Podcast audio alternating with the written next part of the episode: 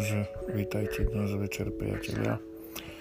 Niečo si povieme o tom, čo sa v súčasnej dobe deje na Slovensku a aké to má dopady na všetkých, ktorých tu žijeme, a hlavne o ľuďoch, ktorí túto situáciu spôsobili a dodnes nebola voči nim vyvodená zodpovednosť.